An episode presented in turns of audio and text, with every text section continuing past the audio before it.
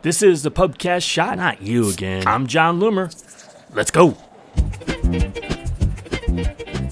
So it's important that you understand web events and their importance to your advertising.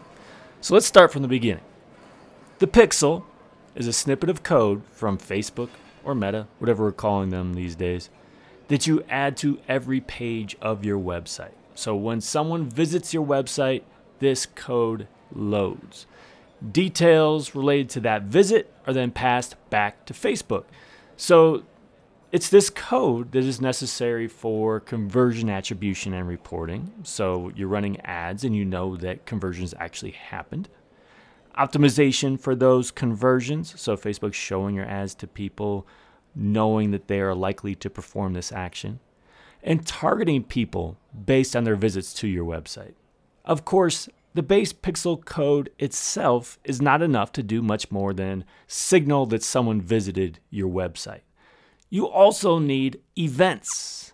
So, events are a second piece of code, usually code. You don't always need code, there are exceptions that signify a specific action. So, you place that code to help define the event that happened. Or, in some cases, your website platform may do this for you. So, an example would be someone completes a purchase. When that purchase is completed, the customer is redirected to a confirmation page. That page also has event code on it that is sent to Facebook that signifies that a purchase has been completed.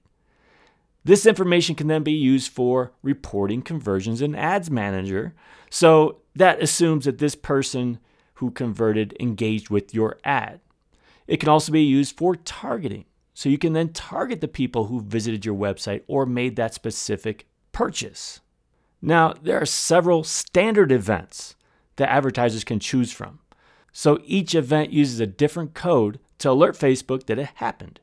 So examples include purchase, complete registration, so registering for some free thing, lead, contact, so they've reached out to your business, add to cart, initiate checkout. Usually they've started the process of submitting payment info. And there's plenty more. Now, if there are other events you want to define, you can also send custom events too. Now, this is a whole different topic that I've discussed before, but feel free to search for custom events on my podcast or my website. For more information on web events, go to jonloomer.com slash events dash intro. Hey, I'm doing something a little different in 2022. It's a free monthly webinar.